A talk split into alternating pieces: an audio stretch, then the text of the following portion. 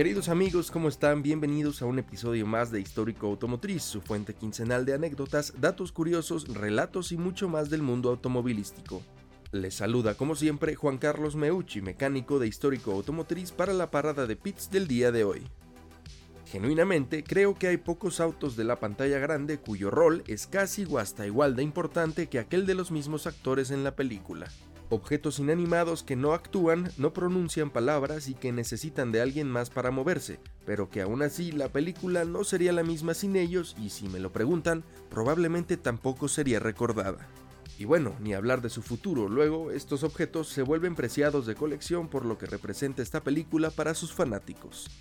Por ejemplo, ¿sería Batman la misma saga sin su batimóvil? ¿O los duques de Hazard lograrían su cometido sin el general Lee? ¿Night Rider sin Kit? Honestamente no lo creo, y el automóvil del que hablaremos el día de hoy ciertamente es igual de importante para la película de culto en la que aparece. Y hablando de ella, ¿cuántas veces hemos querido regresar al pasado, borrar nuestros errores, adelantarnos a situaciones o ir al futuro, para ver si nuestros sueños se cumplieron o saber si estamos con la persona que queremos? Bueno, este siempre ha sido un sueño para la humanidad, lograr romper las barreras del espacio-tiempo y poder viajar ya sea al futuro o al pasado. En 1985 esto se volvió una realidad, eso sí, en las pantallas grandes, pues en ese año se estrenó la primera película de la trilogía Volver al Futuro, en la que el Dr. Emmett Brown, la definición perfecta de científico loco, y Marty McFly viajan al pasado y a partir de ahí inician una serie de viajes en el continuo espacio-tiempo con la que varias generaciones pasadas y actuales nos seguimos entreteniendo. Dicha máquina del tiempo, preguntarán, era ni más ni menos que un DMC DeLorean, que al llegar a las 88 millas por hora y con ayuda de un poco de plutonio y un flux capacitor, transportaba a Marty y al Dr. Brown a sus aventuras, a veces deseadas y a veces no. Como bien dijo el Doc, si vas a viajar en el tiempo, ¿por qué no hacerlo con estilo? Así que arranquemos los motores de nuestro DeLorean, aceleremos y al llegar a las 88 millas por hora, volvamos a la nostalgia de los 80. DeLorean, de vuelta a la nostalgia.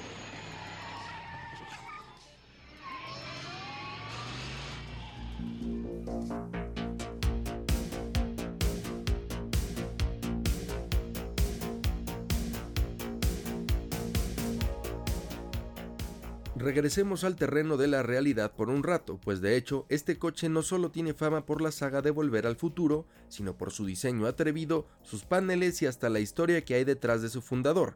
Comencemos. El DeLorean de la DeLorean Motor Company, también conocido como el DMC-12, fue un auto fabricado en Irlanda del Norte entre 1981 y 1982. Todo inicia con el sueño de John DeLorean, un ex ejecutivo de General Motors con la idea de tener su propio auto, Recuerden el nombre porque regresaremos a él. En octubre de 1976, el primer prototipo del DeLorean fue completado por William Collins, ingeniero en jefe de DMC, que anteriormente tenía ese puesto pero en Pontiac. Tenía un motor trasero central de 4 cilindros en línea proveniente del Citroën CX12, pero fue considerado poco potente para el DeLorean, pues en esencia lo que se buscaba era que el DeLorean fuera un auto deportivo. Originalmente, el motor del modelo de producción iba a ser un motor Wankel, que si nos llevan escuchando un rato recordarán que en nuestro episodio del Mazda 787B explicamos su funcionamiento, pero fue reemplazado con un motor V6 de inyección directa y 2.7 litros que mejoraba la escasa eficiencia del motor rotativo, lo cual era un aspecto importante debido a la escasez de combustibles que estaba sufriendo el mundo entero a raíz de la crisis del petróleo de 1973. El motor que montaba el DeLorean originalmente debía de producir 170 caballos de fuerza, sin embargo, cuando estos fueron importados a los Estados Unidos, debido a las restricciones ambientales y las especificaciones adicionales como el convertidor catalítico, se redujeron 40 caballos de fuerza. De hecho, el medidor de velocidad del DeLorean no llegaba a las 88 millas por hora que se necesitaban para viajar en el tiempo, por lo que esto fue una adición especial para los DeLoreans de la película. En el DMC-12 confluyeron una serie de personalidades del mundo automovilístico haciéndolo un auto de alto pedigrí. La carrocería del modelo fue diseñada por el legendario Giorgetto Giugiaro de Ital Design, utilizando para el cuerpo del auto paneles construidos en acero inoxidable, los paneles de acero inoxidable están atornillados a una estructura monocasco de plástico reforzado con fibra de vidrio, que a su vez está fijada a un chasis con forma de doble Y derivado del Lotus Spirit. Y esta derivación de Lotus Spirit no es coincidencia, pues a Colin Chapman, fundador de Lotus Cars, se le encargó una reingeniería del DeLorean. Uno de los elementos más característicos del modelo, además de los paneles de acero visibles y que no fueron pintados, eran sus puertas estilo alas de gaviota y carrocería tipo hatchback.